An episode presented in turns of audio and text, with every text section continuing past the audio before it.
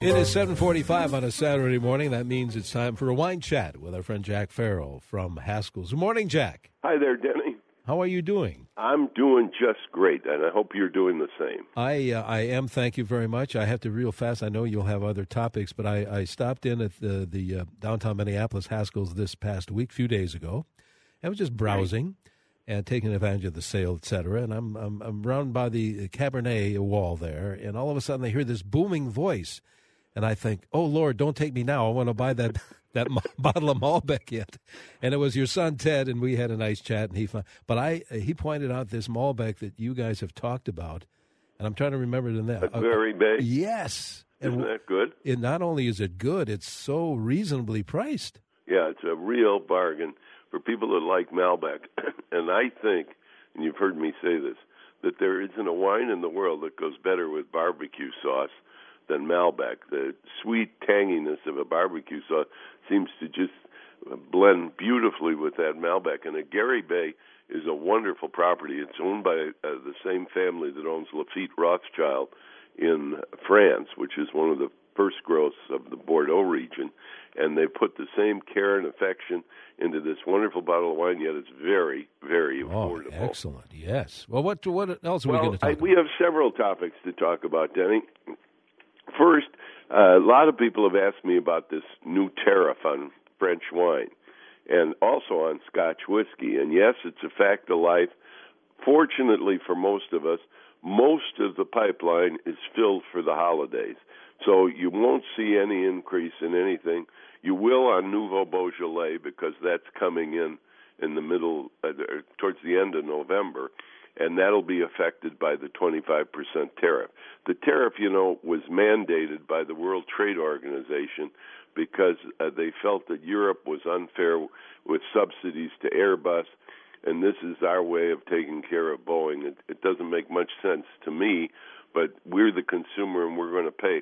The problem was going to be with scotches, really. Uh, the pipeline on scotches uh, was just starting to fill up for the holidays, and particularly expensive scotches, and there are tons of those. I mean, I couldn't believe a friend of mine wanted a very good bottle of scotch, and I went and looked at just what we have. We have them as high as five thousand dollars a bottle. I couldn't believe it, but it's a fact, and that's you know these age scotches. As a matter of fact, one of the scotches, Macallan 60 year old, just was sold at auction in London for 1.3 million uh, pounds, oh. which is about 1.6 million dollars. One bottle of scotch. I don't know who in the world must have lost their mind to spend that kind of money on a bottle of scotch. But uh, these tariffs are real. They're going to affect Italian hard cheeses. Won't affect something like Gorgonzola, but it's definitely going to affect Italian Parmesan and any of the real good hard cheeses from Italy. And it will affect French wines, and we don't know how long it'll be on. Uh, everybody is making all sorts of efforts to tone this down a bit to the fact where some of the people are notifying the government that the bottles and the corks and the uh, cardboard boxes or the wooden boxes, those shouldn't be taxed, and they're removing that cost. So all that's taxed is the raw wine.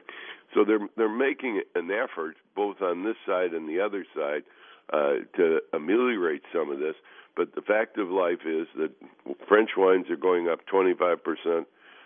All Scotch from Scotland is going to go up 25 percent, and your Italian hard cheeses are going to go up 25 percent. And it's just something I guess we're going to have to live with. Fortunately, in all those departments, we have American substitutes that can kind of fill in for the time being till things settle down. The other question I had was uh, Are there any good Oregon wines under $20? Yes, indeed, there is. There's at least a couple of them. There's one called Second Growth. Uh, that's a Willamette Valley Pinot Noir. It's under twenty dollars, and believe me, it is as delicious a Willamette Valley Pinot Noir as you'll find. It is just great. Uh, the other one is Willamette Valley Pinot Noir, whole cluster Pinot Noir. It also is under twenty dollars, and it is a delicious. When they say whole cluster, that means when they're uh, fermenting it, they throw the whole cluster into the fermentation instead of just the individual berries. It gives the wine, they say, a lot more life to it because those stems and pips stay in the wine and emit a little more tannin to the wine, thus enabling that wine to age a little longer. And some people swear by it gives the wine more fruit. Whatever it does, it's a good way to make wine. That's for sure. And this whole cluster, Willamette Valley Pinot Noir, under twenty dollars. So those are two second growth in Willamette Valley that are under twenty dollars that I think you'll find very, very pleasing. Then I'm going to talk a little bit about Pinot Gris, but before I do that, I thought I would touch on another very topical thing that I've had lots of phone calls about, and that is these Italian, or I'm sorry, these California wine uh, wildfires that are in the vineyard lands up near Geyserville. Uh, well, generally, most of the harvest is done there, so it will the fires won't impact the wine uh, because harvest is done. They're safely in stainless steel vats, etc. However, you know the the vineyard buildings are at risk, and that's a problem. And if the wines haven't been picked, uh, smoke uh, does impart a flavor to the grapes, and sometimes they'll just have to pass over a whole vineyard if it's been inundated with smoke. Fortunately, wine grape roots are very long and very deep, and they're very, very sturdy. And sometimes even a fire in the field, if it isn't too severe a fire, won't damage the vines for the next year. I mean, it certainly will cut down on the yield, but the vines uh, will come back because the roots are so deep and strong. But uh, anyhow, our thoughts and prayers are with so many friends of ours who have houses and uh, uh, vineyard buildings are at risk.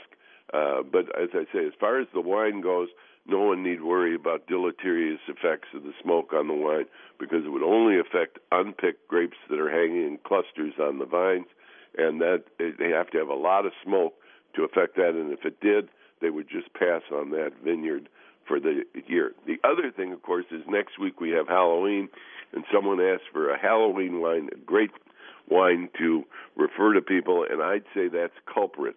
Culprit is a red blend from Napa Valley. It has on the uh, label look what looks like a gargoyle. It is the Culprit, and it's a delicious wine. It's under fifteen dollars, and it'd be a great fun wine to have for Halloween. Now, I when I was talking about Oregon wines, I was asked what's the difference between Pinot Gris and Pinot Grigio. Grigio. Absolutely nothing. It's the same grape type. It's just the difference is where it's grown, and that makes a big, big difference. Pinot Grigio is a wonderful wine uh, with lemon, lime, pear, apple on the nose. Depending on where the wine is grown, Pinot uh, Noir can take on even honey toned and floral aromas. It's a wonderful wine. We've talked about Pinot Grigio for a long time. In my opinion, it makes a fabulous aperitif wine if you're having a big party and it's a dinner party. It's a great wine to have beforehand. Italian Pinot Grigio is usually dry with very good acidity. French Pinot Gris is sort of fleshy and has a little bit note of botrytis to it. And botrytis is when grapes turn to raisins and become real intense. And American Pinot Gris is got more exaggerated fruit flavors with less acidity than its European counterparts. For the most part, Pinot Grigio is very dry. Alsatian Pinot Grigio uh, is usually a little on the softer side. The characteristics of Pinot Gris, as I say, are limes, apples, lemon, uh, aromas, honeysuckle, uh, ginger, spice. Usually the acidity is medium to medium high. Uh, serving temperature should be about 45 degrees. Uh, anyhow, uh, Pinot Gris and food pairing, meat pairing goes very, very well. Particularly what I happen to like with Pinot Gris uh, from Oregon is clams and oftentimes uh, oysters as well. Although I love Chablis with oysters, some of that Pinot Gris is really terrific. It also goes well with oily fish like uh, trout, and uh, with different spices. Uh, Pinot Gris can be absolutely wonderful, particularly fennel and uh, tarragon. Uh, with cheese pairings, I'd use small cheeses, and of course, where Pinot Gris really shines, in my opinion, is with any kind of vegetarian fruit, food. Uh, it just goes perfectly with it. You know, there's a lot of Pinot Grigio grown all over the world, Italy is on top. It has about 30,000 acres, followed surprisingly by the United States, where we have almost 20,000. In Germany, they got about 12,000. France, uh, about five, 6,000. New Zealand, and the others all have under 5,000. Australia has a little more, about seven or 8,000. But Pinot Gris is here to stay, and Pinot Gris, uh, G R I S, is the exact same uh, grape. Uh, the differences, of course, as I say, is the terroir where it's grown, and those differences are tremendous. I remember the first time I tasted an Oregon Pinot Gris, it was so creamy and wonderful. I think it was WillaKenzie. Uh, this is probably 35 years ago, and they were just opening up their vineyard. And we went up and tasted. I said, "I've never tasted Pinot Grigio like this." He said, "Well, we're not going to call it Pinot Grigio. We're going to call it Pinot Gris." And I asked why was that, and he said, "Well, because the grapes are kind of gray, and they are sort of gray." And Pinot Gris did taste different to me than Pinot Grigio, but it was basically what the wine picked up from the terroir because it's the exact same grape type. So I hope I've answered the question on the difference between Pinot Gris and Pinot Grigio. There absolutely is none. It just depends on the part of the world where the wine was grown and the style of the winemaker it's a little like Chardonnay or Cabernet. You can have a Bordeaux from France and a Cabernet from California, and there's similarities, but they're totally different, and we all know that. All right. Well, what was the name, uh, Jack? I know we have to run of, of the Halloween uh, suggestion wine. The culprit. The culprit. Yes. C U L P R I T. It's a red blend, and it is delicious, and it, it makes a great Halloween wine because it looks like a Halloween mask on the label. I got to pick some up today. Well, I tell you what, I know exactly where I'm going to find that. And if you need help, uh, let's say pairing uh, wine with uh, and a certain kind of food that Jack mentions from time to time, get to Haskell's. Indeed, the folks at Haskell's love to talk about wine. They love to pair wine. They love to let you taste wine. Stop in. We've been doing this for over 85 years and believe me, we've gotten pretty good at it. The folks at Haskell's can't cook the meal, but they can indeed make the meal by picking the perfect wine to accompany whatever you're going to prepare. And best of all, they're going to help you pick a wine that won't cost too much. There's a Haskell's near you where you can save big dollars on wine as we're in the middle of our fall sale right now. There's a Haskell's in Bloomington, there's a Haskell's in Excelsior. Off at 35, there's a Haskell's in Faribault. Our Maple Grove Super Cellar is not to be missed. The wall there has 16,000 bottles of wine on it. In downtown Minneapolis, there's free parking on Saturday and Sunday. At Minnetonka, there's a store at Ridgedale, Plymouth, St. Paul's, Highland Village, Stillwater, White Bear Lake, and Woodbury, too. If you can't come in, go to Haskells.com. Or don't forget, we do deliver. And Haskell's are indeed the wine people, and we love to talk about wine. So come on in and talk about wine with the folks at Haskell's. Sounds like a good deal to me. Jack, we'll talk one week from today, I hope. Denny, I'm going to look forward to that very much. Thanks so much. Jack Farrell from Haskell's.